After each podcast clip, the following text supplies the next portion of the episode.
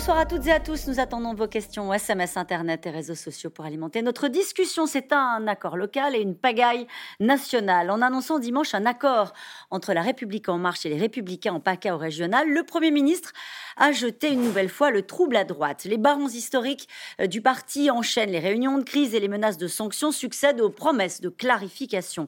Une nouvelle fois, la droite tombe dans le piège tendu par Emmanuel Macron, pris en tenaille entre le parti de Marine Le Pen et La République en marche. La droite est réduite à la portion congrue et se cherche toujours un champion pour euh, la présidentielle. Le président, lui, avance ses pions à un an de l'élection. Il endosse déjà les habits du candidat et poursuit méthodiquement son entreprise de déstabilisation de la droite. Alors, est-ce la survie euh, du parti Les Républicains qui se joue en ce moment? Quelle est la stratégie d'Emmanuel Macron? Est-ce que Marine Le Pen peut en profiter? Macron manœuvre la droite Panique. C'est le titre de cette émission. Avec nous pour en parler ce soir, Dominique Régnier.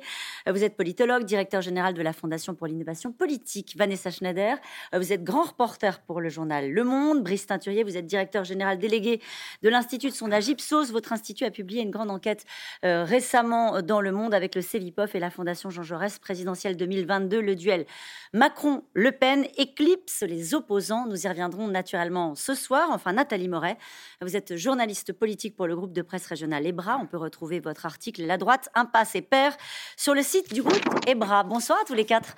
Euh, merci de participer euh, à ce C'est dans l'air en direct. Je vais commencer avec vous, Nathalie Moret. Ça faisait bien longtemps qu'on n'avait pas vu un climat aussi tendu devant le siège du parti LR. Et si j'osais, euh, je vous dirais même que ça nous manquait quelque part à, nous journalistes, parce que en fait, mais ce qui est terrible pour ce parti, si vous voulez, c'est que depuis la défaite de François Fillon euh, en 2017, rien n'a bougé. On est exactement sur, sur, les mêmes choses. Le parti et les républicains, même si ça ne se voit pas, travaillent. Euh, il fait régulièrement des conventions sur des thèmes, il y a des idées qui s'échangent. Les quadras euh, de ce parti ont beaucoup d'ambition et ils se réunissent souvent. Mm. Bref, il, y a il se passe des choses. C'est un parti où il y a du travail, vraiment. Mais paradoxalement, c'est un parti qui est complètement siphonné par euh, d'un côté la République en marche et de l'autre euh, le Rassemblement national. Et alors que la prochaine présidentielle va se jouer à droite, on voit bien hein, tous les thèmes qui émergent, sont des thèmes de droite. Le principal parti traditionnel de droite, le parti Les Républicains, euh, est dans une, impasse totale. Et ça, ça va être l'objet de notre discussion ce soir, à la fois quelle est la stratégie d'Emmanuel Macron et comment est-ce que la droite peut essayer de tirer son épingle du jeu. Mais je vous parlais du climat, Vanessa Schneider. Le climat, il était extrêmement tendu. Il y a quelques petites phrases qui ont euh, fuité euh, dans la presse. Euh, François Barouin à l'adresse de Renaud Muselier, tu es mon ami, mais tu ne peux pas être celui qui met une balle dans la tête de la droite. Christian Jacob, tu as des amis malfaisants. Qu'est-ce qui est en train de se passer si on devait résumer ce psychodrame local, Vanessa Schneider? Bah, ce qui se, on, on, peut rien comprendre si on ne fait pas un éclairage sur la personnalité de celui qui est à l'origine de cet accord. C'est Renaud, droite, Muselier. Renaud Muselier. Renaud Muselier, c'est pas euh, une personnalité de droite. Euh, euh, il a sa place. Il est, c'est un historique. C'est un chiracien, gaulliste, qui représente toute une tradition du ce qu'on appelait à l'époque le RPR, puis à l'UMP, qui a toujours été considéré comme un fidèle de parmi les fidèles, pas du tout comme euh, euh, quelqu'un susceptible de, s'allier euh, avec la gauche et qui représentait vraiment cet ADN en fait commun qu'avait cette famille de la droite. Donc que lui passe un accord dès le, premier, avant même le premier tour, parce que c'est ça qui est intéressant. On a eu des fois des problématiques de, front républicain, mais là il s'agit pas du tout de ça. Là il s'agit de, avant même que l'élection se passe, de, de, fusionner avec un autre parti, de trouver un accord avec hein. un autre parti en PACA. Euh, le fait que ça soit Renaud Muselier qui le fasse, ça sème le trouble. Pourquoi? Ça sème le trouble parce que tous ceux qui sont sur la même ligne que lui, c'est-à-dire en effet, vous les avez cités, les autres chiraciens historiques, les François Barouin, euh, les, Christian Jacob, le patron du parti oui, qui, ont tous euh, des, postes extrêmement importants et qui étaient sur la ligne qu'il peut exister un parti de droite en dehors de la République en marche et en dehors du Front National. D'autres estiment qu'il n'y a plus de place pour un parti de droite et qu'une partie euh, peut aller euh, se, fondre dans le Rassemblement national et que l'autre partie, euh, ce qui est déjà fait pour partie depuis l'élection d'Emmanuel Macron, peut aller vers Emmanuel Macron. Oui, ils y croyaient encore. Il y a encore tout, oui, tout un, groupe, mais qui est suivi aussi par des militants, par mhm. des élus locaux, qui pensent qu'il y a encore une place pour incarner une droite à la fois libérale sur le plan économique, centrale, qui refuse certains excès. Et Renaud Muselier faisait partie de cette famille. Donc, C'était le dernier rempart oui, alors il y a aussi une explication évidemment géographique. Euh, Renaud Muselier n'est pas dans n'importe quelle région. Euh, PACA, c'est une région qui est euh, prise d'assaut régulièrement par le Rassemblement national. Ça a été une mm. des premières régions où, où le Front national faisait des, très hauts scores. Donc il y, a des enjeux, une, poussée extrêmement forte du Rassemblement national sur cette région. Et après, Renaud Muselier, pourquoi il fait cet accord? Là, il y a encore une autre explication plus personnelle. C'est quelqu'un qui, euh, à qui Jean-Claude Godin à Marseille avait promis pendant près de 20 ans qu'il lui succéderait à la mairie de Marseille. Euh, Renaud Muselier a espéré pendant très longtemps être le successeur de Jean-Claude Godin qu'il a un peu roulé dans la farine. Et il se dit, moi, je vais pas, il me reste la région, je ne vais, pas, la perdre, ma région, et, et surtout pas face au Rassemblement national. Et là, je Donc, me il fait une stratégie personnelle qui désarçonne même ses amis. Donc, stratégie personnelle, stratégie géographique liée à une configuration électorale, Brice Teinturier.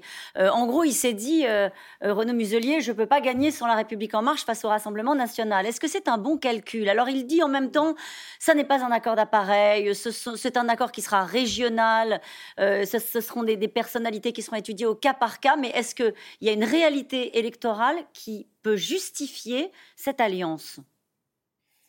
La réalité électorale, c'est le poids du Rassemblement national, du Front national en 2015 dans cette région. Et a fortiori avec maintenant une tête de liste, Mariani, qui vient des rangs de la droite. Donc face à ce danger, on voit bien que Renaud Muselier, qui n'est pas candidat à l'élection présidentielle, c'est important, contrairement à Valérie Pécresse potentiellement ou Xavier Bertrand, donc il n'a pas de problème à faire une alliance avec la reine, puisque demain, il ne se présentera pas contre Emmanuel Macron. Eh bien, localement, euh, Renaud Muselier peut se dire, il faut que je me renforce dès le premier tour, d'autant plus que vous avez un axe entre Renaud Muselier, Christian Estrosi, Hubert Falco. C'est les barons locaux, hein, les barons du Sud. voilà, la République en marche.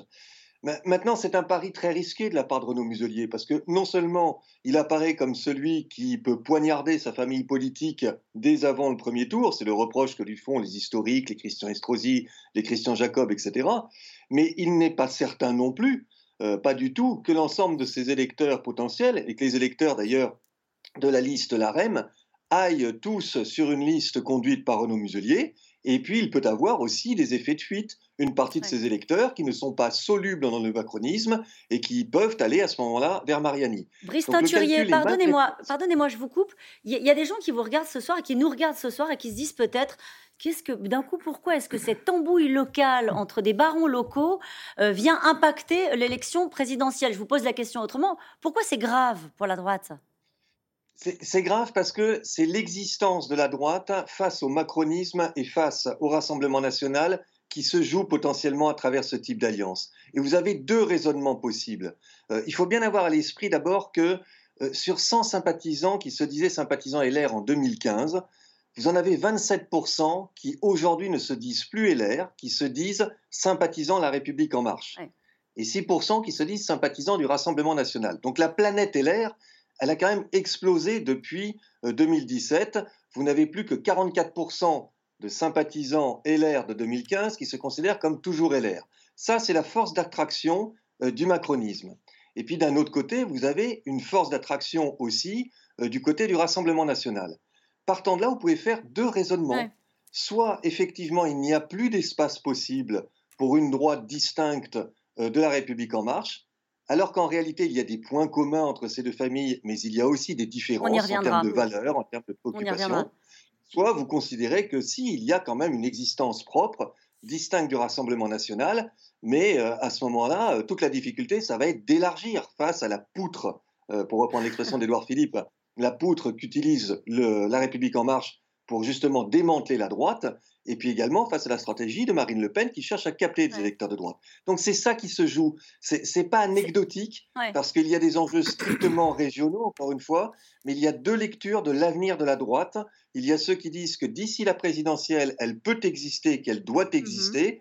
Il y a ceux qui considèrent que non, c'est terminé. En tous les cas, euh, qu'il faudra peut-être jouer plus tard l'après-macronisme et donc en 2027, mais que là, il est plutôt temps de se rallier à la République en marche. Alors, on reviendra sur les, prochaines, les prochaines échéances et la place qui peut rester euh, à la droite. Mais euh, Dominique Régnier, votre avis sur euh, ce qui ressemble à un, un nouveau psychodrame qu'est en train de vivre le parti Les Républicains, qui essaye tant bien que mal, depuis l'élection d'Emmanuel Macron, de retrouver un discours, de retrouver un espace bah, le grand paradoxe, et je repars de votre titre, la droite réduite à la portion congrue, c'est que c'est l'inverse. Non, oui, dans le pays. Dans le pays, la droite, euh, les droites triomphent. On, a même vu ça au sein du macronisme. À Matignon, c'est la droite. Mm. À Bercy, c'est la droite. Au ministère de l'Intérieur, c'est la droite. Donc, euh, euh, on, a un spectacle tout à fait étonnant d'une droite qui, au contraire, a, a, empli tout le champ politique, enfin, très largement dominant le champ politique. Et la question est de savoir quelle est la formation qui va tirer bénéfice de cette droitisation de la société française. Euh, et c'est vrai, ça a été dit, euh, c'est vrai que la, euh, la droite partisane type LR ne parvient pas, malgré le travail qui, est fait, ça aussi ça, a été dit tout à l'heure, malgré le travail qui a été fait, alors sans doute un ordre dispersé de façon assez chaotique et puis sans trop savoir si vraiment il voulait aller dans ce sens ou dans celui-là, parce qu'on a, on a entendu vraiment tout et son contraire depuis dix ans maintenant depuis dix ans, la défaite de 2012, presque dix ans, donc deux quinquennats, sans pouvoir bâtir un projet ni choisir un champion. Et donc là, il y a une espèce de... En réalité, c'est que paradoxalement, dans une France très à droite, comme je pense jamais depuis longtemps, euh, la droite LR n'a pas réussi à capter le moment. Euh, et elle a donc laissé la place être occupée euh, d'une part par Emmanuel Macron, à sa manière, d'autre part par Marine Le Pen, évidemment, même si en PACA, puisque c'est quand même le point de départ euh, de votre émission, mais en PACA, il faut rappeler qu'en 2015, au premier tour, Marion Maréchal Le Pen fait quasiment 45%. Euh, presque 20 points de plus que Christian Estrosi. Et au second tour, elle perd, mais de rien du tout. Elle perd de 8000 voix sur 8 euh, ou 900 000 inscrits. Enfin, je, euh, je ne sais plus exactement le, chiffre, mais enfin, elle perd de rien du tout. et donc, c'est une région qui, de toute façon, pour le Front National et le Rassemblement National, est devenue la région à prendre. là, j'ai un peu le sentiment que Christian Estrosi joue son va-tout. Et ce qui serait étonnant, c'est que c'est un peu ce que donnent à penser les derniers déroulements euh, de, la journée d'hier et d'aujourd'hui. Mhm. Ce qui serait étonnant, c'est qu'il ait initié un mouvement qui n'est pas la force d'accomplir. C'est-à-dire C'est-à-dire qu'au fond, il ait lancé l'idée euh, d'une opération euh, assez, assez logique aussi, qu'une partie de la droite se rallie à, la République en marche. C'est assez logique. On pourra y revenir, j'imagine. mais si vous faites ça, il faut aller jusqu'au bout. Si vous vous arrêtez au milieu du guet pour dire je ne sais pas si je le fais, je ne sais pas si je vais oser, et puis je le fais sans le faire, ou je le dis sans le faire, ou je le fais sans le dire, là, ça, devient catastrophique. Vous avez raison, il faut être référence à la déclaration de Renaud Muselier qu'on va entendre dans un instant qui dit il n'y aura pas d'accord avec En Marche. Alors on, a, on avait cru comprendre qu'il y en avait un et qu'il avait même été annoncé. C'est peut-être intéressant, Vanessa Schneider, très rapidement, euh, de dire que ce qui a beaucoup joué dans ce qu'on est en train de commenter ce soir, c'est le fait que ce soit le Premier ministre lui-même qui annonce dans le mmh. journal du dimanche cet accord, donnant le sentiment qu'on est, on est en train d'assister à une recomposition, une nouvelle recomposition du paysage politique. Et puis donnant, donnant le sentiment surtout que la République en marche fait une OPA sur euh, la droite. C'est, euh, on a, euh, le Premier ministre annonce comme si voilà, il annexait désormais les Républicains. Et c'est pour ça que les réactions ont été aussi vives. Et la, la déclaration de Renaud Muselier à laquelle vous faites allusion est plutôt un moyen de minimiser son propre accord qu'il que, il essaye de ne pas mettre trop d'huile sur le feu. On va y revenir euh, dans le détail. En tout cas, ça faisait bien longtemps que le siège euh, des Républicains n'avait pas suscité autant d'attention. Le souffle déclenché par l'annonce par le Premier ministre d'un accord entre LR et la République en marche au régional en PACA n'est pas retombé. Loin de là. Ce matin, lors d'une réunion de l'état-major, la tension était palpable sur le banc des accusés. Renaud Muselier, président sortant de la région euh, PACA, sous pression, sommet de s'expliquer. Romain Besnénou, Christophe Roquet. Cela faisait bien longtemps qu'au siège des Républicains, on n'avait pas vu une telle agitation. Vous avez l'impression d'avoir été piégé par M. Castex? Écoutez, je suis piégé par personne. Je suis, vous savez, un grand garçon, je suis pas tout jeune non plus. Au centre de l'attention, Renaud Muselier, président de la région PACA, qui vient d'opérer un rapprochement avec LREM pour les régionales. C'est moi qui décide. Vous devez appeler M. Estrosi avant de valider la décision Non, je veux bien montrer que je suis libre, indépendant. Ce n'est pas le Premier ministre qui décide pour moi, ce n'est pas le Président de la République qui décide pour moi, ce n'est pas ma formation politique qui décide pour moi, je suis un homme libre. Et je le fais avec, euh, avec mes amis dans le cadre de mon travail que j'ai toujours fait au sein de ma famille, que tout le monde reconnaît. Moi, je n'ai jamais trahi, monsieur. Chez les LR, l'onde de choc est dévastatrice. L'ambiance électrique. Pour preuve, les échanges tenus ce matin autour de Renaud Muselier lors d'une réunion de crise et rapportés par le Figaro. C'est soit nous, soit LREM. Macron t'utilise. François Barouin, lui, n'a pas mâché ses mots. Tu es mon ami, mais tu ne peux pas être celui qui met une balle dans la tête de la droite. À la sortie, les ténors républicains font grise mine.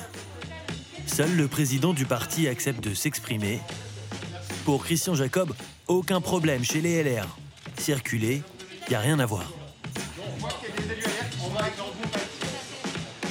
Que Renaud Muselier peut encore être exclu du parti non, mais on n'est pas du tout dans un sujet d'exclusion. Non, non, non, il n'y a aucune division. Il n'y a aucune division. Non, aucune. C'est à, je pense qu'il y a une position qui est à 99%. Tout le monde est sur la même ligne. Pourtant, depuis dimanche, les républicains sont quasiment au bord de l'implosion.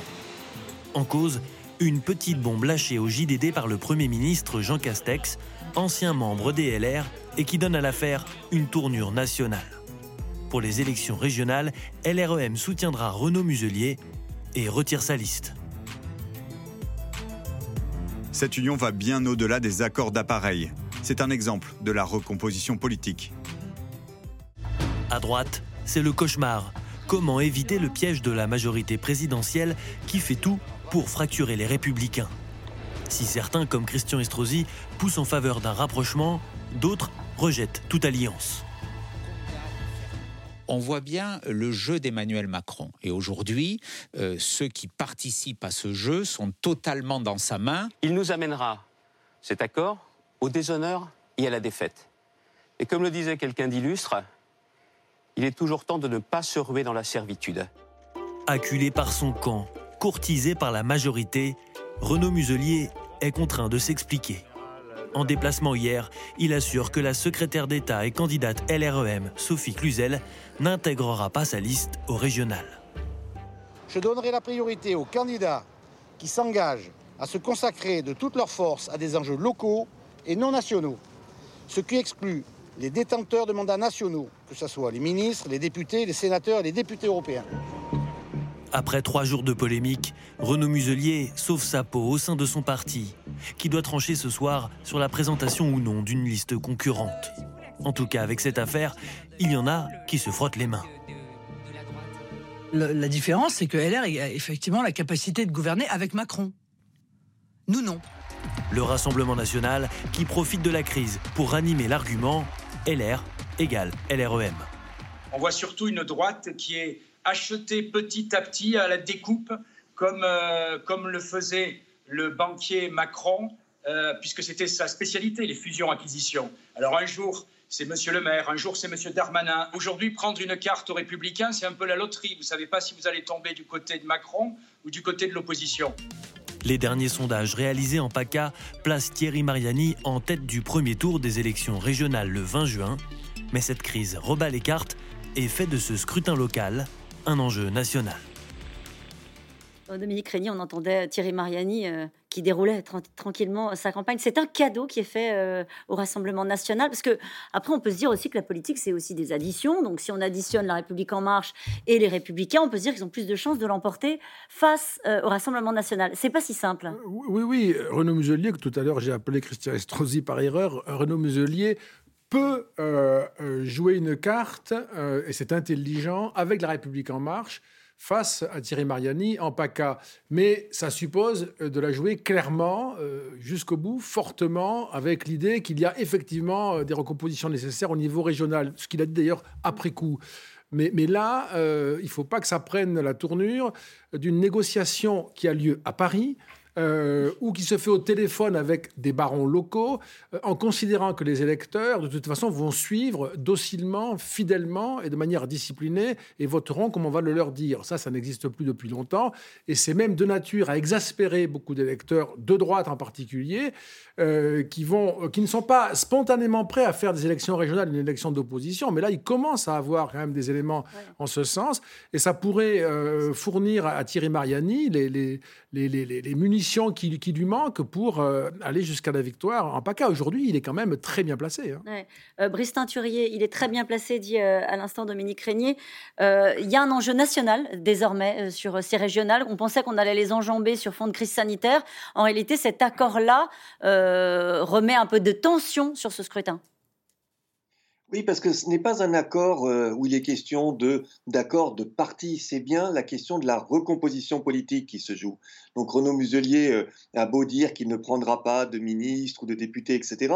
La vraie question, c'est celle de la recomposition. Est-ce qu'on va vers une étape supplémentaire de la recomposition politique qui, en gros, fait fi de la droite LR actuelle ou pas? Et de ce point de vue, ces élections régionales dont on se disait elles vont surtout montrer peut-être une prime au sortant, peut-être une petite dynamique dans le camp d'une gauche très minoritaire en faveur des écologistes, eh bien là, elles deviennent en réalité quelque chose qui est le prélude à une étape supplémentaire de la recomposition politique ou pas, et qui va donc peser sur la présidentielle. Et entre la droite pro-européenne, pro-business, euh, attentive aux enjeux de compétitivité, et la droite qui est très, la droite LR, qui est beaucoup plus sensible aux enjeux régaliens d'immigration, de terrorisme, etc., eh bien, cette droite, elle est divisée entre ces deux tentations, et c'est cette recomposition qui, de plus en plus, est en train de l'écraser. Pourquoi vous dites ou pas, euh, Brice Teinturier? Qu'est-ce qui fait qu'à un moment donné, on a l'impression qu'on parle de l'explosion de la droite depuis effectivement les deux dernières présidentielles? Qu'est-ce qui fait que cette fois-ci, euh, on pourrait aller vers euh, l'achèvement de cette clarification? Ce qui pourrait jouer, c'est si euh, effectivement Emmanuel Macron va de plus en plus sur des propositions qui séduisent les électeurs LR actuels. Je dis bien les électeurs LR actuels. Encore une fois, il y en a qui sont déjà passés du côté de la République en marche, mais vous avez en gros 40% euh, des électeurs LR qui sont satisfaits de l'action conduite par Emmanuel Macron. Donc imaginez qu'il y ait un chemin supplémentaire de la République en marche dans leur direction, qui pourrait se faire au détriment du flanc gauche de la REM, mais c'est un autre sujet vous pouvez encore détacher une partie des électeurs euh, LR. Et imaginez maintenant, et c'est la stratégie de Marine Le Pen, que celle-ci cherche justement à capter, et elle y parvient aussi, elle grignote une partie de l'électorat LR, cherche, donc à capter cet autre segment de la droite qui est beaucoup plus sensible euh, à l'idée que la France est en déclin, que euh, les frontières sont trop ouvertes, que l'immigration est un danger, etc., etc. Eh bien, vous n'avez plus d'espace à ce moment-là pour la droite. C'est pas déjà le cas, c'est pas déjà le cas, Brice Teinturier c'est déjà le cas, mais cette euh, décomposition, recomposition n'est pas achevée. Vous avez encore une famille politique qui pèse dans les 15%, euh, on le voit bien euh, à travers les intentions de vote présidentielles, on l'a vu aussi dans les scrutins précédents, qui, justement se considère comme distincte du macronisme. Elle a des, des, points de différenciation qui sont importants avec le macronisme et qui n'est pas pour autant prête à aller rejoindre Marine Le Pen. Donc il y a encore un espace mais il est de plus en plus difficile à, tenir et, on a une espèce de, rouleau compresseur. Euh, et du coup, ces élections régionales sont un détonateur pour cela, qui vise à la décomposer ou à la faire exploser encore plus qu'elle ne l'a été depuis 2017. Cette, euh, cette question que j'allais oublier, derrière ces manœuvres politiques, est-ce qu'on pense à nous, les électeurs? Euh, ben, en fait, les électeurs, ils font ce qu'ils veulent à la fin. Ben, les électeurs, ils font ce qu'ils veulent à la fin. Et en effet, le, pari euh, de Renaud Muselier, à cet égard, il est très, très, très risqué. Euh, d'abord, il est dans une position, s'il a été amené à faire cet accord, c'est parce qu'il était dans une position délicate, avec une poussée du Rassemblement national qui date pas d'aujourd'hui, hein, qui a été progressive, mais qui, qui est de plus en plus forte. Donc, il s'agit d'essayer de, de, sauver une région dont on a à plusieurs reprises dit qu'elle pouvait, ça pouvait pouvait être la première euh, à basculer euh, dans le giron euh, du Rassemblement national. mais à l'inverse, l'électeur de... C'est pour ça que moi, le terme de recomposition, je pense qu'il est beaucoup trop prématuré quand on regarde la situation, parce que les, les situations sont très différentes. Et euh, s'il y a un accord en, dans les Hauts-de-France, il ne ressemblera pas à celui de, euh, de, PACA, qui ne ressemblera mhm. pas à d'autres dans d'autres régions. On n'est pas sur une recomposition euh, nationale. Mais ce, ce, qui se passe dans cette région, avec des électeurs de droite qui, sont, qui incarnent une droite plutôt dure, ce ne sont mhm. pas les mêmes électeurs de droite que dans d'autres régions de France, ce sont des électeurs de, de droite qui sont en opposition à Emmanuel Macron, euh, donc, quand ils votent Renaud Muselier, ils sont tout à fait à l'aise parce que Renaud Muselier, comme on l'a rappelé tout à l'heure, c'est une figure historique du parti qui a toujours été étiqueté à droite. Mais là, voter pour un candidat qui a fait alliance avec Emmanuel Macron, pour eux, ça va être d'autant plus compliqué.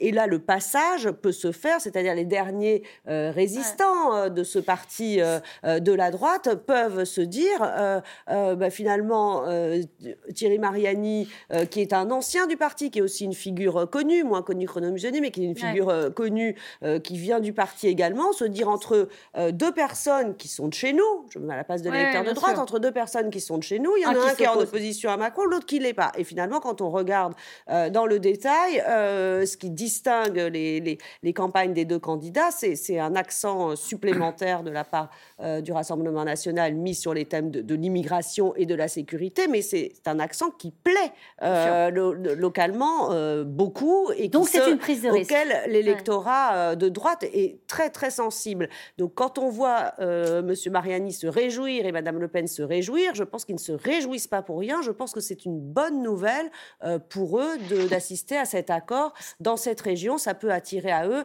des électeurs de droite qui veulent être représentés sur les idées qui leur semblent importantes. Nathalie Moret, ce serait une déflagration, une région qui bascule, comme on dit, au Rassemblement national? Oui, ce serait, euh, ce serait une déflagration, un événement important majeur pour euh, le Front National et quelque part, ça légitimerait euh, Marine, la candidature de Marine Le Pen. ça légitimerait Marine Le Pen puisqu'on ne, fait, on ne cesse de lui faire le procès que finalement ce n'est qu'un parti d'opposition. Si elle arrivait à la tête d'une région comme Provence-Alpes-Côte d'Azur, ce serait forcément mis à son crédit. ensuite, je ne suis pas persuadée que c'est quelque chose que n'aimerait pas forcément euh, Emmanuel Macron. Emmanuel ah Macron a, tout, a, presque tout intérêt à, ce que euh, Marine Le Pen soit mise à un niveau plus haut euh, dans, dans, le, je veux dire, dans sa capacité à gouverner qu'aujourd'hui. La seule chance, pas la seule chance, mais en tous les cas, il table sur le fait qu'il sera au second tour face à Marine Le Pen. Face à Marine Le Pen, aujourd'hui, c'est quasiment acquis qu'il euh, aura des difficultés à, perdre devant cette, euh, cette candidate. En revanche, euh, si jamais Marine Le Pen n'est pas au second tour, ce sera pour lui très très difficile mm. de gagner contre qui que ce soit, que ce soit un candidat de droite ou un candidat de gauche, parce que Emmanuel Macron a certes un taux, j'allais dire, de, popularité, dans, dans, le, de satisfaction dans la, dans, dans, la société française qui est relativement haut, en tous les cas beaucoup plus haut que ne l'était celui de, Emmanuel, de euh, François Hollande à la même époque, mais en même temps, il suscite un rejet très très fort. Il a choisi son euh, adversaire, c'est ce qu'on dit euh, depuis le début. Et est-ce qu'il est à la manœuvre sur cette opération-là, Nathalie Moret, ou est-ce que ça se fait sans lui? Non, non, ça se fait avec lui, ça se fait euh, en, très petit comité. Euh, tout ce qui se passe en PACA a été dealé entre deux ou trois personnes, voire quatre. Euh, en clair, il y a Christophe Castaner, Christophe Castaner qui est donc le patron de la République en marche et qui était le candidat PS euh, il y a cinq ans en Provence-Alpes-Côte d'Azur, qui avait été obligé de se désister, souvenez-vous. Et puis il y a Thierry Solaire, Thierry Solaire qui est le conseiller aujourd'hui euh, politique du président de la République. Et ces trois personnes-là, donc Emmanuel Macron, euh, Thierry Solaire, Christophe Castaner, Renaud Muselier et Christian Estrosi, c'est ce petit carteron, j'allais dire, a effectivement manœuvre ensemble depuis très longtemps pour, arriver à cet accord. Il y a aussi Hubert Falco, qui est le maire de Toulon et qui a été euh, reçu, euh, reçu à l'Élysée. Donc tout ça est, et tout ça a été téléguidé de, de l'Élysée, c'est ce que vous, vous nous expliquez. Est-ce qu'il y a une prise de risque, Dominique Régnier, pour le président de la République, encore une fois, dans ce qui est en train de se jouer en région PACA et ce qui, on l'a bien compris, peut euh, avoir des incidences à la fois sur le scrutin des régionales et puis pour la suite? Moi, je trouve, et je, je, fais une, remarque, et puis je m'inscris dans ce qu'a dit Brice Teinturier tout à l'heure, et aussi à sa manière Nathalie Moret à l'instant, mais euh, la remarque, c'est que si PACA devient RN, euh, il faut rappeler que c'était une grande région de la gauche.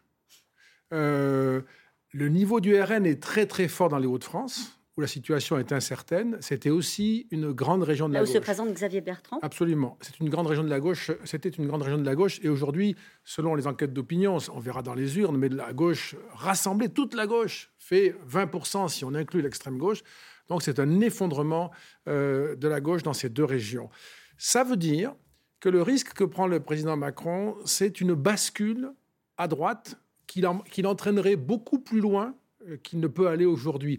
Dans ce que disait tout à l'heure Brice Teinturier... Avec Pardon, j'ai pas compris. Qu'est-ce que ça veut dire Une bascule à droite qui l'entraînerait plus loin qu'il ne peut aller aujourd'hui? C'est-à-dire que tout à l'heure, Brice Teinturier disait, et j'étais d'accord avec lui, il y, a, il y, a, au fond euh, chez les LR une sensibilité euh, qui peut aller vers Macron, l'Europe, le business, etc. Et puis une sensibilité plus immigration, frontières, mmh. délinquance qui peut aller vers, vers, vers RN. Mais la sensibilité comme le sait très bien d'ailleurs Brice Teinturier, la sensibilité délinquance, frontières, immigration, elle représente les deux tiers du pays aujourd'hui, y compris à gauche, où elle est très forte. C'est-à-dire que vous avez là une clé pour le Rassemblement national d'embarquer des électeurs de gauche qui sont chassés de partout où autrefois ils régnaient en quelque sorte, et qui sont orphelins d'une candidature, et qui peuvent se retrouver parce que la protection sociale, ça va compter pour eux, parce que la protection des frontières, ça va compter pour eux, la régulation de l'immigration, la lutte contre la délinquance, qui ne sont pas des thèmes populaires uniquement à droite, ils le sont bien sûr énormément à droite, mais ils le sont aussi beaucoup à gauche.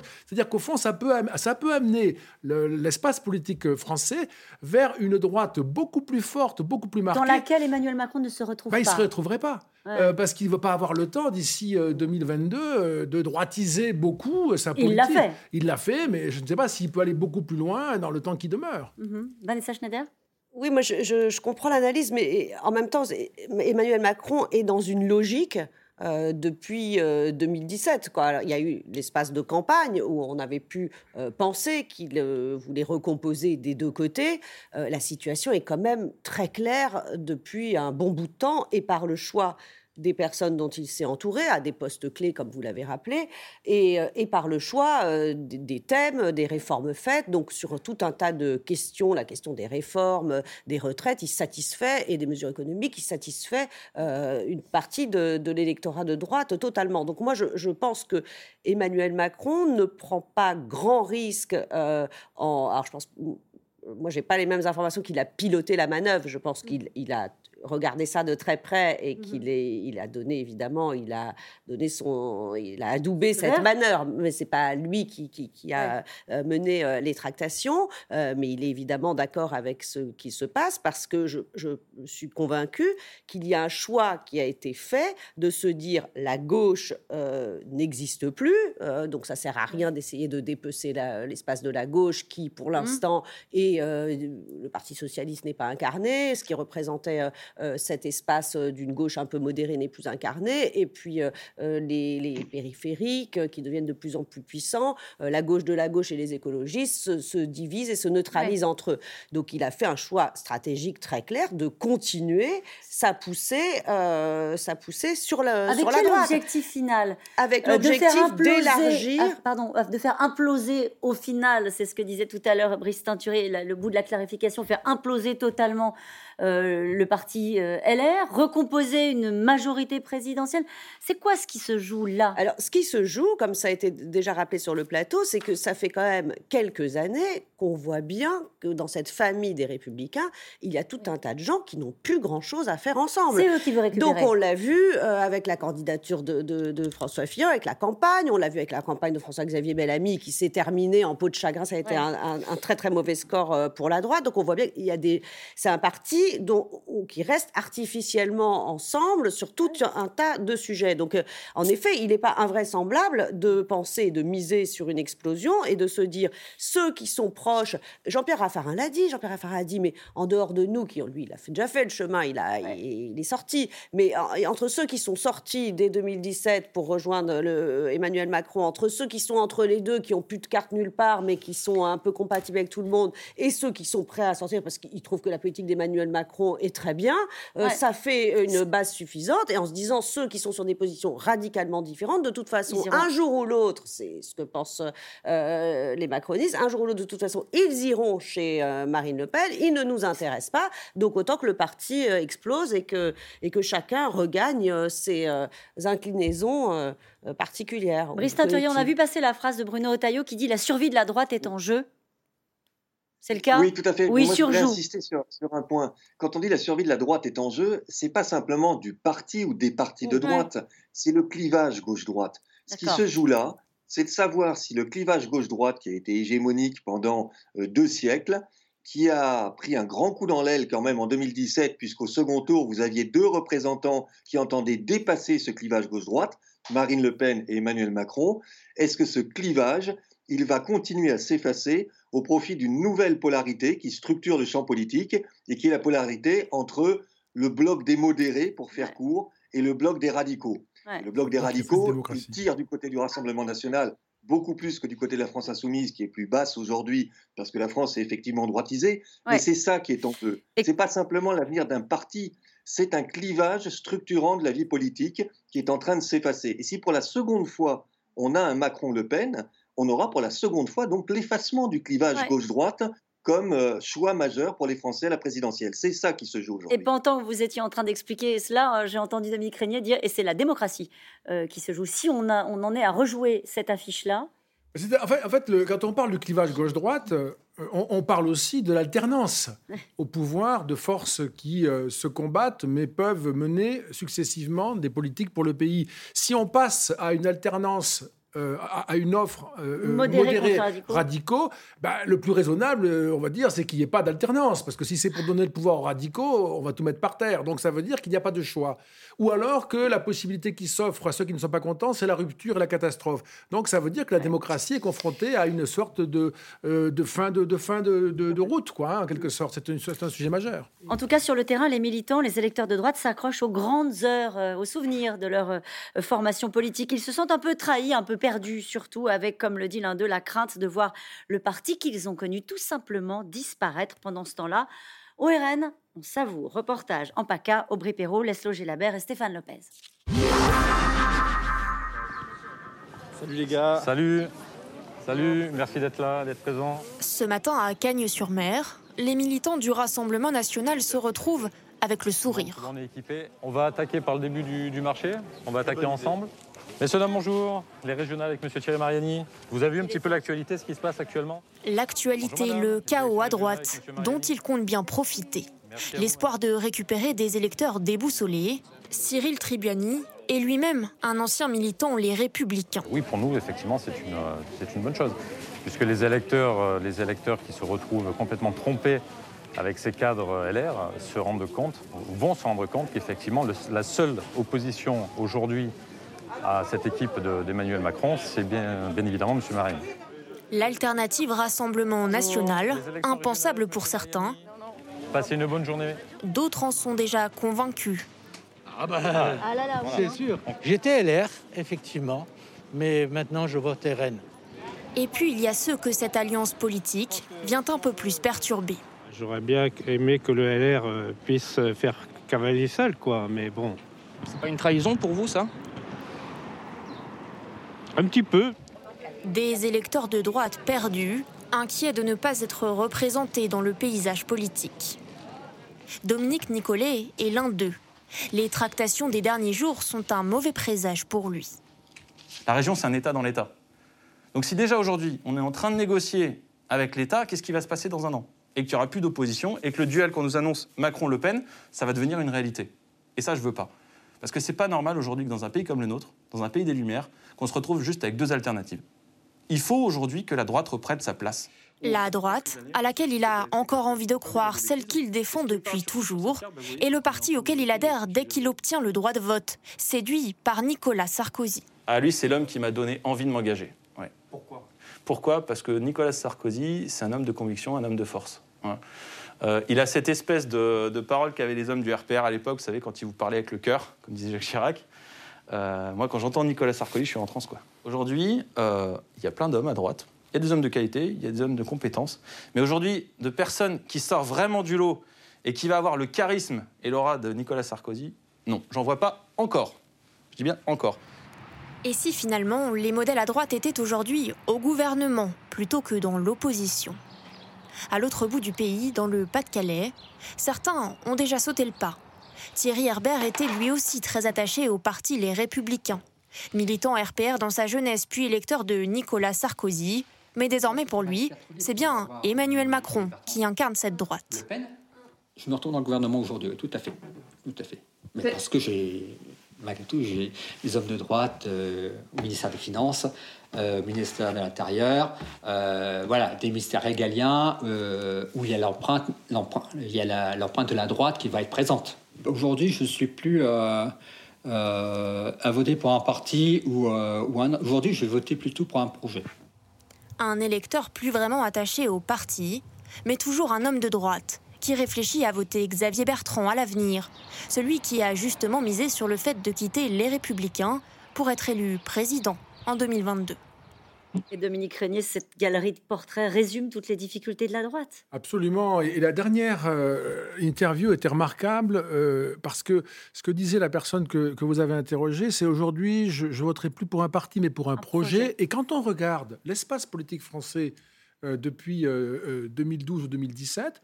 On l'a vu d'ailleurs aux Européens en 2019. Il y a deux projets qui sont très saillants en France.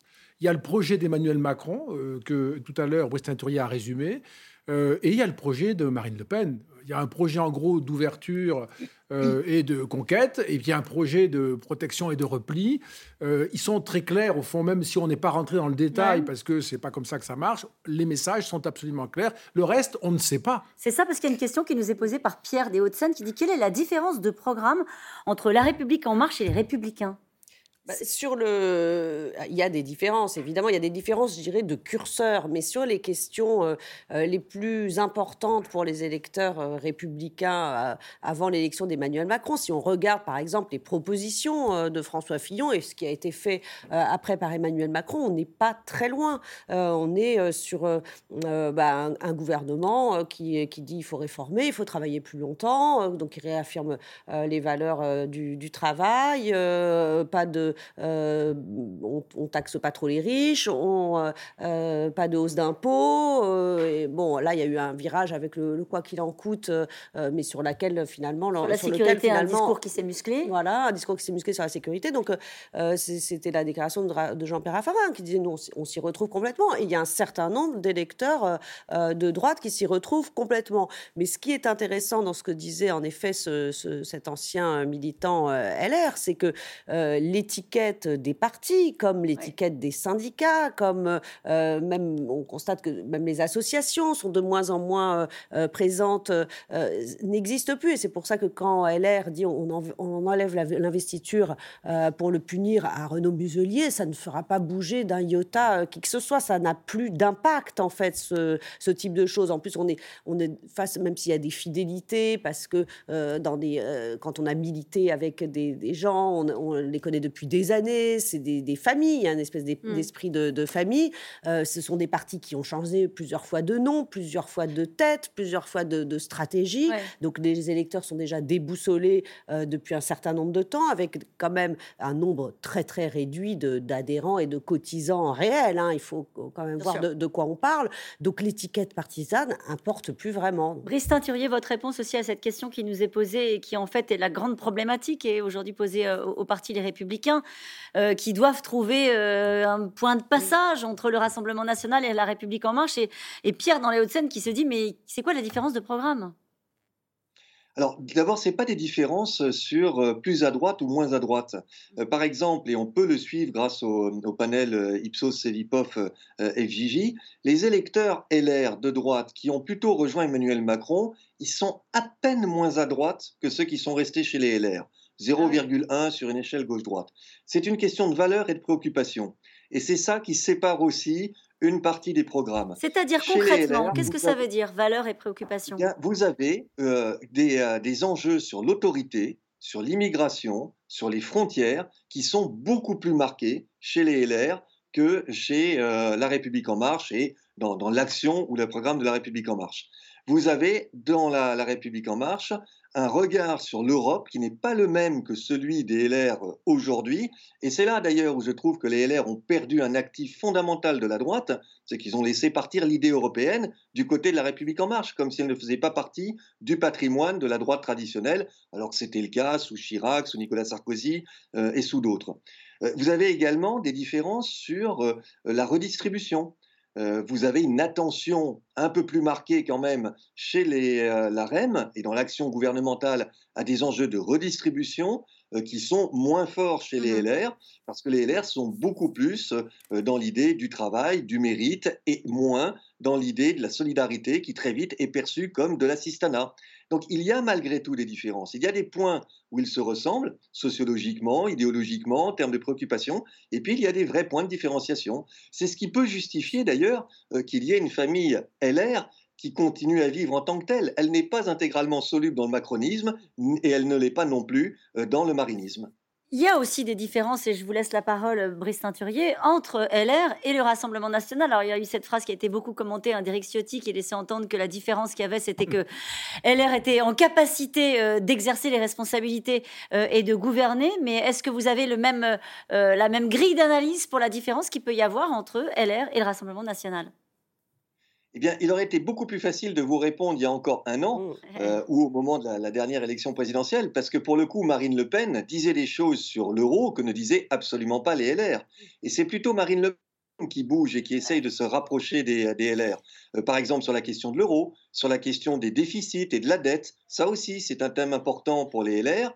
Et Marine Le Pen, depuis peu, euh, commence à dire que oui, naturellement, il faudra rembourser la dette. Elle essaye de rassurer euh, cet électorat LR et de se rapprocher de ses positions économiques. Donc les différences s'estompent parce que sur le régalien, il y a quand même beaucoup de points de convergence. Et sur ce qui demeurait quelque chose de très différent, le rapport à l'Europe et le rapport au libéralisme économique, eh bien là, on commence à avoir une atténuation de ces éléments. C'est pour ça que le RN grignote en ce moment euh, les LR. Euh, Nathalie Moret, et si le problème de la droite, c'était pas tout simplement qu'elle n'a pas de champion pour l'instant? On a entendu dans ce reportage euh, cet homme qui disait si je me suis hmm. euh, inscrit, si j'ai adhéré au parti à l'époque, c'était pour Nicolas Sarkozy. On a l'impression que c'est aussi ça le problème de la droite. Alors il y a des prétendants qui ont parfois quitté le parti. Hein. On parle de Xavier Bertrand, de, de, Valérie Pécresse, de Laurent Wauquiez ou même de François Barouin qui a dit qu'il n'était pas intéressé mais qui pourrait revenir dans la course. Son problème, le problème de la droite, est-ce que ce n'est pas ça? C'est ça. Vous avez complètement pointé euh, la grosse difficulté des LR. Aujourd'hui, le Parti Les Républicains n'a pas de candidat naturel. Et euh, Renaud Muselier, ce matin, quand il est arrivé en, comité stratégique des LR, c'est d'ailleurs ce qu'il a dit euh, à destination de François Barouin en disant si on est dans la merde, c'est vraiment ces termes, hein, si on est dans la merde, c'est aussi parce qu'on n'a pas de candidat. Si aujourd'hui il y avait un candidat naturel pour, pour les LR, les deux partis qui essayent de capter son électorat, donc la République en marche et les RN, seraient moins forts. Là, ils ont des arguments. Donc c'est un vrai problème. D'autant plus que c'est le, on est aussi dans une histoire politique, hein, de positionnement politique, mais aussi dans une histoire d'hommes. Il ne faut pas oublier que dans cette histoire en, PACA, euh, vous avez Renaud Muselier, euh, François Barouin et Christian Jacob qui sont des amis de 30 ans. Euh, Vanessa Schneider l'avait rappelé tout à l'heure, ce sont des Chiraciens qui ont mené des campagnes très très importantes et tout ce qui se joue aussi, moi je trouve ça très très intéressant de voir les, les mots qu'utilisent qu'utilisent les uns et les autres, tout ce qui se joue, c'est aussi une amitié qui est en train de se déliter ou pas. Mm. On le saura ce soir après la commission nationale d'investiture. Mais euh, Christian Jacob, quand il est sorti à la mi-journée de, cette réunion qui avait été quand même assez tendue, son premier mot, ça a été de dire c'était une réunion entre amis. Euh, c'était pas forcément de l'humour, c'était aussi un signe donné. Euh, Renaud Muselier, il est dans la famille et on a envie qu'il y reste pour des raisons politiques, mais aussi pour des raisons affectives. La dimension affective, elle est très importante aussi chez les, les républicains, puisque dans votre reportage, on l'a vu, on a un chef, on aime son chef et on le suit. Et c'est toute cette histoire qui est en train de se jouer actuellement, c'est-à-dire qu'aujourd'hui, il n'y a pas de chef, il y a un manque et il n'y a pas de chemin qui est montré. Celui qui reste de chef, c'est Nicolas Sarkozy. Très rapidement, Vanessa Schneider, on va attendre, on va guetter dans les mois qui viennent la décision euh, de Nicolas Sarkozy, puisqu'il a dit qu'il se prononcerait pour la présidentielle. Et là, ça peut peser. Ben, parce que ça peut peser, mais surtout, Nicolas Sarkozy s'amuse à semer l'ambiguïté. Donc, euh, il y a un certain nombre d'électeurs, euh, je ne parle même pas des, militants, sont quand même extrêmement étonnés et par rapport aux, signes que Nicolas Sarkozy peut envoyer, des signes de proximité avec, avec les Macron, des petites phrases qu'on laisse filtrer ici et là, qui laissent entendre que s'il estime qu'un candidat de droite n'est pas à la hauteur, il pourrait appeler à voter pour Emmanuel Macron. Donc tout ça accentue ce trouble de l'électeur de droite qui non seulement n'a pas de chef, mais le chef référent a un discours très très flou. On attend toujours les surprises à la veille d'une présidentielle. Et dans cette présidentielle qui a déjà commencé, ça on l'a bien compris, l'idée d'un militaire qui s'imposerait dans le débat revient très régulièrement. Après les spéculations autour d'une éventuelle candidature euh, du général De Villiers, cette tribune qui a secoué récemment la classe politique, 25 officiers ont dénoncé dans Valeurs Actuelles une société française en plein délitement quand les militaires se piquent de politique. Laura Rado, Arnaud Fora. C'est le premier régiment d'infanterie. C'était quand j'étais dans, dans l'infanterie avant de passer en gendarmerie. Voilà. Jean-Pierre Fabre-Bernadac, ancien capitaine de gendarmerie, l'auteur d'une tribune qui fait couler beaucoup d'encre depuis dix jours. Ça, c'est mon képi. Alors, il est tout vieux, il est tout. Mais j'y tiens quand même. C'est quelque chose qui, qui a traversé des âges avec moi. Le 13 avril, il publie un appel au président de la République. Il y dénonce l'insécurité, le délitement qui frappe la France et prévient par contre, si rien n'est entrepris, le laxisme continuera à se répandre inexorablement dans la société, provoquant au final une explosion et l'intervention de nos camarades d'Active. Pour certains, cette phrase plus qu'ambiguë sonne comme un appel à la sédition. Depuis, Jean-Pierre Fabre-Bernadac ne cesse de se justifier dans les médias. Est-ce que c'est une, tribune politique? La tribune, elle est pour les politiques, elle n'est pas politique, elle est pour les politiques. Elle est de leur dire, encore une fois, attention, cette tribune n'est pas pour aller faire demain descendre dans la rue avec une Kalachnikov. Ce qu'on veut, c'est être, c'est devenir une espèce de lobby, une espèce de, de, de, force qui nous permettra un jour de dire à des politiques, quels qu'ils soient, pour nous, vous vous trompez. Vous vous trompez, vous n'allez pas assez loin, vous n'avez pas vu ça, vous vous trompez. À l'heure actuelle, 28 000 militaires, dont 50 généraux, ont signé la tribune. Selon un sondage, 58% des Français apportent même leur soutien aux militaires. Ce qui manque, c'est deux choses. C'est une paire de couilles, excusez-moi du terme, mais je vais être très militaire, et un idéal. Repris sur le site de Valeurs Actuelles le 21 avril, 60 ans après le putsch des généraux à Alger, la tribune déclenche une avalanche de réactions. Jean-Luc Mélenchon sur Twitter y voit des déclarations inacceptables et réclame des sanctions. Mais une autre candidate à la présidentielle est intervenue en leur faveur. Marine Le Pen a même invité ses hauts gradés à la rejoindre. Je partage leur affliction, je partage leur constat, euh, et euh, que je pense que ces problèmes se règlent par la politique et par un projet politique validé par les Français dans un cadre évidemment démocratique. Condamnation dans la foulée du Premier ministre, pour qui Marine Le Pen renoue avec la tradition putschiste de l'extrême droite. Chasser le naturel, il revient au galop. Pas question pour l'armée de tolérer de telles prises de position. Selon le chef d'état-major, des sanctions disciplinaires sont envisagées. Signataire de la tribune, ce général n'éprouve aucun regret, tout le contraire. Car pour lui, les militaires ont un rôle à jouer dans la société. En 2005, il a d'ailleurs lancé un programme de réinsertion destiné aux jeunes défavorisés.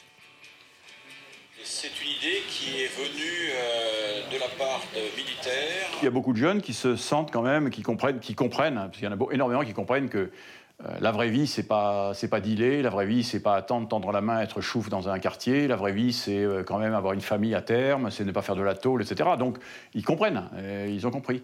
Mais il faut pas mentir. Il y a un an, le général des banlieues cède aux sirènes des partis politiques. D'abord approché par le Rassemblement national au municipal, il opte finalement pour le parti de Nicolas Dupont-Aignan. Une désillusion. Ça ne correspondait pas du tout ni à mes idées, ni à l'idée que je me faisais de servir avec un grand S, où je pense que servir pour moi, ça veut dire 36 euh, ans d'expérience militaire, 10 ans d'entreprise, euh, les banlieues, et que je pouvais apporter à cette ville comme à cette région beaucoup, euh, et ils n'ont pas compris. Officiellement, les signataires de la tribune n'ont pas accepté la main tendue de Marine Le Pen. Une autre figure de la Grande Muette pourrait en revanche incarner l'ordre et l'autorité à la prochaine présidentielle. Pierre de Villiers, ancien chef d'état-major, pas officiellement candidat, pourrait récolter jusqu'à 20% des voix au premier tour, selon un sondage de l'IFOP. Je voudrais avoir votre avis, Brice Teinturier, sur ce reportage avec, euh, je rajoute cette question, les Français veulent-ils veulent de l'ordre, pardon, pas de l'autoritarisme? Les politiciens le comprennent-ils? Alors d'abord, cette remarque est tout à fait juste parce qu'effectivement, il y a dans notre pays une demande d'ordre, une demande de cadrage, elle est incontestable. Ça ne veut absolument pas dire qu'il y a une demande d'autoritarisme, de pouvoir fort et encore moins un pouvoir euh, militaire ou une quelconque dictature. Au contraire, on est dans un pays qui reste très attaché aux libertés, très individualiste. Donc oui, il y a une demande d'ordre. Oui, naturellement, euh, les Français font euh, très massivement exprime très massivement le sentiment que notre pays est en déclin et depuis longtemps. Mais la tribune dont il était question, elle, dit d'autres choses, elle prend euh, parti sur d'autres éléments. Euh, c'est une tribune politique, bien évidemment, et euh, elle ne répond pas à une demande de pouvoir fort qui émanerait de la société française, au sens d'un pouvoir où ce seraient les militaires qui, euh, du coup, exerceraient les responsabilités. Alors d'où ça vient, pardonnez-moi, d'où ça vient, d'où ça vient cette idée que voilà le général de Villiers pourrait à un moment donné euh, être candidat euh, lors de cette prochaine présidentielle? D'où ça vient cet attrait même qu'a pu, ou cette polémique qu'a pu susciter cette, cette tribune? On sent bien que la dimension du militaire, des galons et de l'uniforme trouve un écho, peut-être plus qu'auparavant dans, dans le pays. Est-ce que vous le ressentez comme ça dans les éléments chiffrés qui sont les vôtres? Oui, il y a aussi cela, bien, bien, évidemment. Encore une fois, parce que le sentiment de déclin est fort, parce que les, Français, une part importante de nos concitoyens, ont le sentiment aussi que les choses se délitent, euh, sont inquiets de la, fragmentation de la société française, de l'archipélisation, pour reprendre le terme de mon confrère euh, de, de l'IFOP. Donc tout cela crée un terreau qui est un terreau anxiogène. Les attentats terroristes, évidemment, rajoutent à l'anxiété, et le monde est perçu comme de plus en plus menaçant et, inquiétant pour, euh, pour les Français. Donc tout cela permet ce type de fermentation. Mais je voudrais mettre en garde sur ce chiffre qui est répété de 20% des Français qui pourraient voter pour quelqu'un comme le, le, général de, de Villiers. Non, c'était une question de potentiel électoral, ce n'était pas un score à partir d'une intention de vote présidentielle. Quand vous demandez est-ce que vous pourriez voter euh, pour telle ou telle personne, vous avez des tas de gens qui peuvent vous dire oui, je pourrais voter. L'élection présidentielle, c'est on vous demande de choisir parmi d'autres. Et à ce moment-là, on n'est pas à 20%. Il y a votre chien qui s'agace. Euh, il n'est pas d'accord Il n'est pas d'accord avec ce que vous êtes en train de nous expliquer. Euh, Dominique Régnier, sur cette tribune et sur l'émoi qu'elle a suscité, on rappelle que Marine Le Pen, et on l'a vu dans le reportage, a dit Soyez les bienvenus. Est-ce que c'était une faute politique? Est-ce qu'elle a eu raison? Moi, je trouve que c'est une faute politique parce qu'elle n'avait pas, euh, en bonne euh, tactique, elle n'avait pas à le dire. Euh, donc, c'est un, ça peut, ça peut amener des interprétations, d'ailleurs, qui ont eu lieu et qui sont, à mon avis, de mauvaises interprétations. Moi, je comprends très bien que le Premier ministre fasse la déclaration qu'on a vue tout à l'heure, mais on a surjoué le côté coup d'État, push des généraux. On a ramené des références historiques qui sont complètement à côté de la plaque, à mon avis, dans l'esprit de l'opinion. Par contre, ce que ça dit comme vérité sur l'inquiétude dans le pays, euh, qui est nourrie par le fait que, et ça c'est très important, euh, les policiers se font attaquer. Les gendarmes se font attaquer. C'est ça dans l'esprit de l'opinion qui va protéger les militaires les, les, policiers, les gendarmes, sinon les militaires. Donc il y a cette idée que la situation se dégrade tellement mm.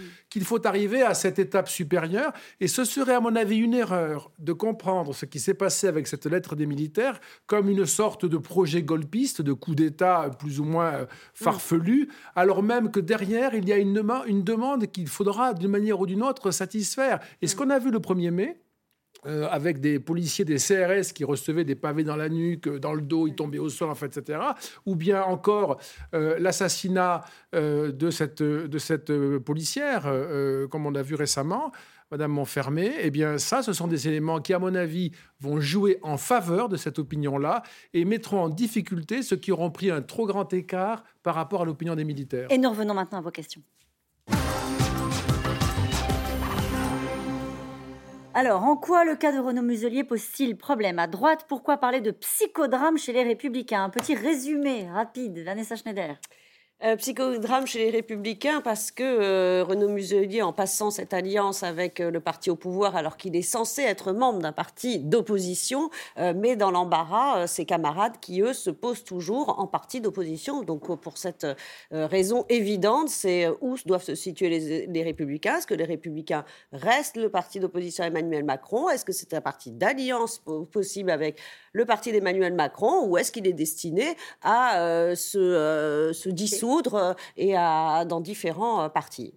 Comment se fait-il que Renaud Muselier ait pu passer un accord avec La République en marche alors qu'il n'a cessé de critiquer le gouvernement? C'est vrai ça, Nathalie Moret. Si on reprend les dernières déclarations sans doute euh, de, de Renaud Muselier, on doit trouver quelques critiques oui, mais si vous remontez plus avant, vous trouvez aussi une certaine forme de, j'allais dire, peut-être pas d'admiration, mais d'assentiment quant à la politique euh, menée par le président Macron.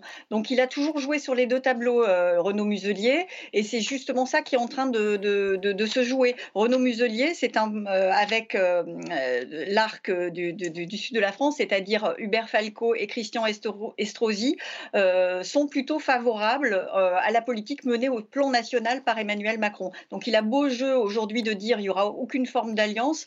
En fait, si vous voulez, c'est quand même très clair aujourd'hui. Il y a deux, deux, tendances hein, au, sein des Républicains et, celle qui est incarnée par Renaud Muselier est plutôt favorable à la politique menée au niveau national. Les mauvaises langues diront qu'il négocie des places dans un éventuel nouveau gouvernement Oh, je ne sais pas si c'est. Euh, je sais pas si c'est son ambition. On l'avait dit également pour euh, Christian Estrosi.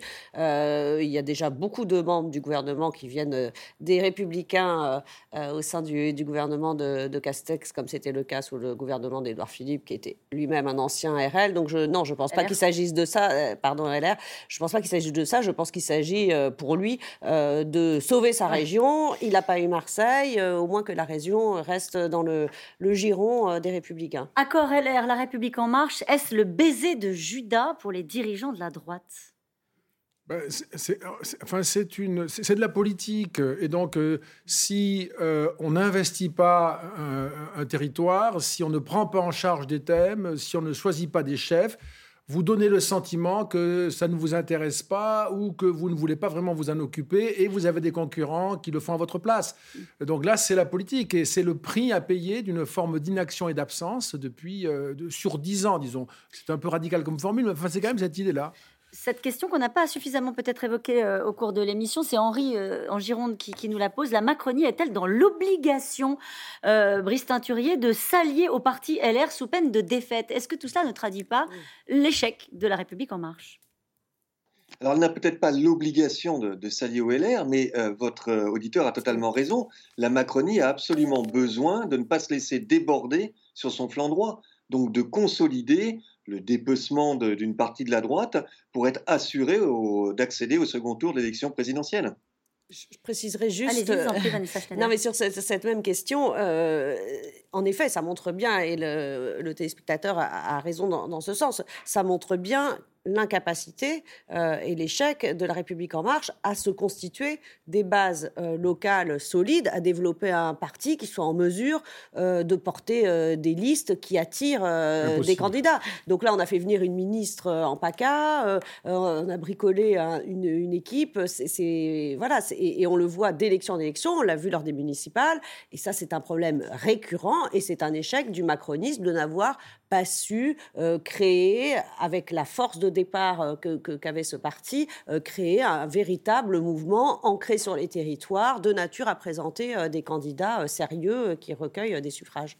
Est-ce le rôle d'un Premier ministre de se mêler d'une élection régionale? Nathalie Moret en fait, je pense que dans son esprit, euh, c'est aussi une façon de, se sortir de l'image qu'il a actuelle, qui est celle d'un Premier ministre qui s'occupe euh, du Covid, et puis euh, essentiellement ça. Donc le fait qu'il rentre dans une campagne plus politique, c'est une façon de modifier son image, c'est peut-être aussi une façon de, dire, regardez, je fais de la politique, parce que vous savez que on entend de plus en plus souvent une petite musique qui qui dit que peut-être ça serait bien de le changer une fois que la crise sanitaire sera, sera terminée pour, de, pour avoir un, un, Premier ministre plus politique. Donc il y a peut-être aussi ça dans son esprit. Euh, on ne peut pas imaginer, Nathalie Moret, une seconde qu'il ait annoncé ça sans l'avis et sans l'assentiment du président ah oui, de la République. Non, mais évidemment, évidemment bien sûr, bien sûr. La stratégie La République en marche en PACA préfigure-t-elle de la stratégie d'Emmanuel Macron pour les élections, pour l'élection présidentielle? Dominique bah, Régnier. En tout cas, c'est ce qu'on a évoqué à, plusieurs reprises. Euh, Emmanuel Macron ne peut pas euh, être sûr d'être présent au second tour s'il n'a pas, pas absorbé euh, l'électorat de droite qui donnerait à un candidat de droite la possibilité de lui passer devant. J'espère que ma formule est claire. Oui, je crois que jusque-là, j'ai suivi, moi. Euh, et, et, ensuite, pour gagner au second tour euh, face à Marine Le Pen, qui sera plus forte qu'en 2017, parce que gouverner, c'est difficile, et que Emmanuel Macron aura gouverné pendant cinq ans, il ne sera plus du tout hors système, mais le symbole du système, il lui faudra avoir ses électeurs de la droite modérée. Et donc, c'est pour lui absolument indispensable, d'autant plus que, on l'a déjà remarqué, la gauche, c'est évaporé pour le moment. Olivier en Moselle, et nos politiques se demandent pourquoi on les rejette ou que l'on s'abstient d'aller voter. Brice Teinturier, visiblement, c'est Olivier ah. n'a pas apprécié cette tambouille politicienne.